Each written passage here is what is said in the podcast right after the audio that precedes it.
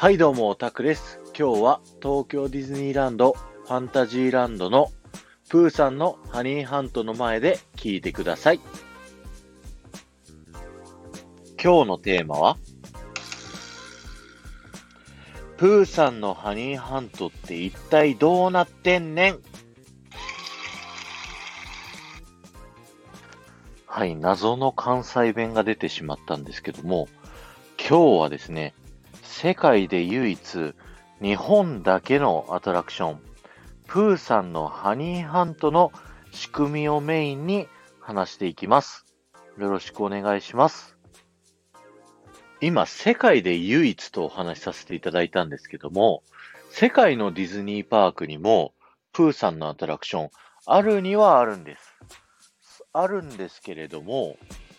えー、他の国のアトラクションはですね、全部レールの上を沿って進む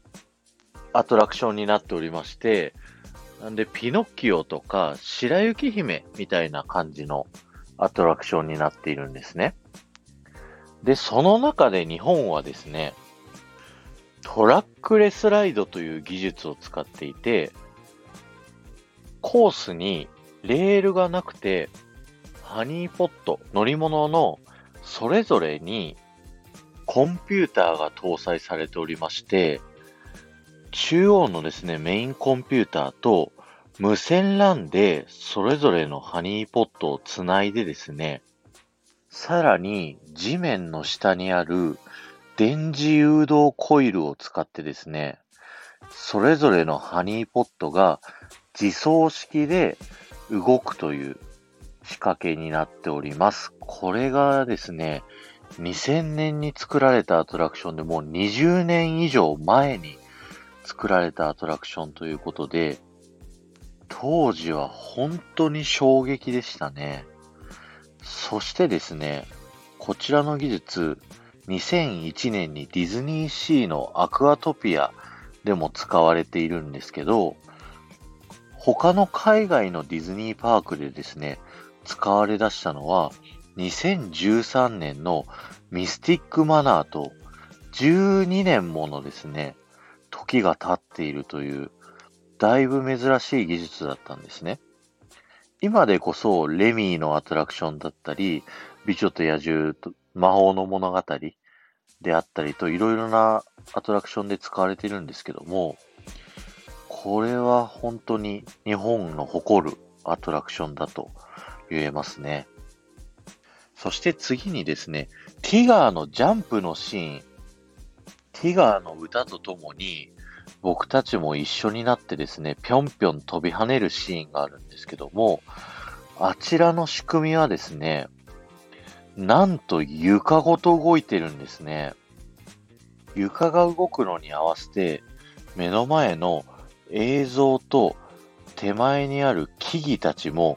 同時に上下するので、連動してすごいジャンプしてる感じを体感することができます。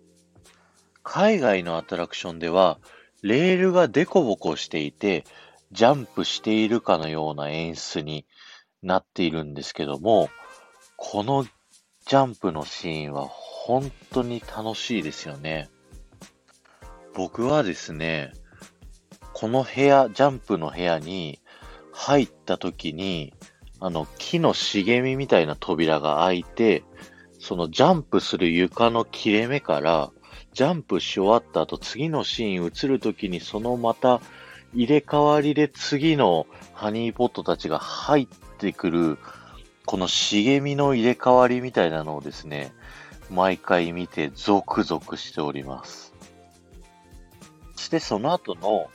プーさんのゾウとヒーたちの夢に突入するシーンですね。寝ているプーさんから急に幽体離脱して、プーさんがくるくるくるくる回ってく、あのシーンもどうなってるか不思議ですよね。これはですね、ペッパーズゴーストというディズニーではおなじみの手法を使われております。詳しくはですね、美女と野獣魔法の物語、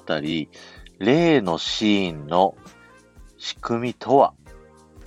で、説明してますので、ぜひそちらも聞いてみてください。おまけです。プーさんのハニーハント乗ってる最中にですね、隠れミッキーがあるんですけども、一つはですね、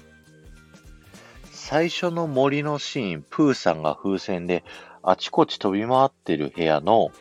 ラビットがですね、洗濯物を掴んで風に飛ばされそうになっているんですけども、その中の赤いパンツのですね、柄に注目してみてください。そしてもう一つ、ズオーとヒーたちの夢の中に突入した後ですね、最初にゾウとヒーたちが乗ってるハニーポットに合流すると思うんですけど、そのハニーポットに乗ってるゾウが被っている帽子に注目してください。もう一つおまけです。ケミストリーのメンバーの川端さんですね。彼がですね、実はこのプーさんのハニーハントの建設に携わってたんです。川端さんはデビュー前、建設業のアルバイトをしていたんですけども、その関係で、このプーさんのハニーハントの建設に携わりました。で、ディズニーシーの建設に携わる直前にケミストリーのオーディションに受かったため、ディズニーシーの建設には携わらなかったそうです。はい。今日は以上になります。この番組が面白かったら、ぜひぜひフォローお願いします。また、コメントやレターもお待ちしております。ではまた。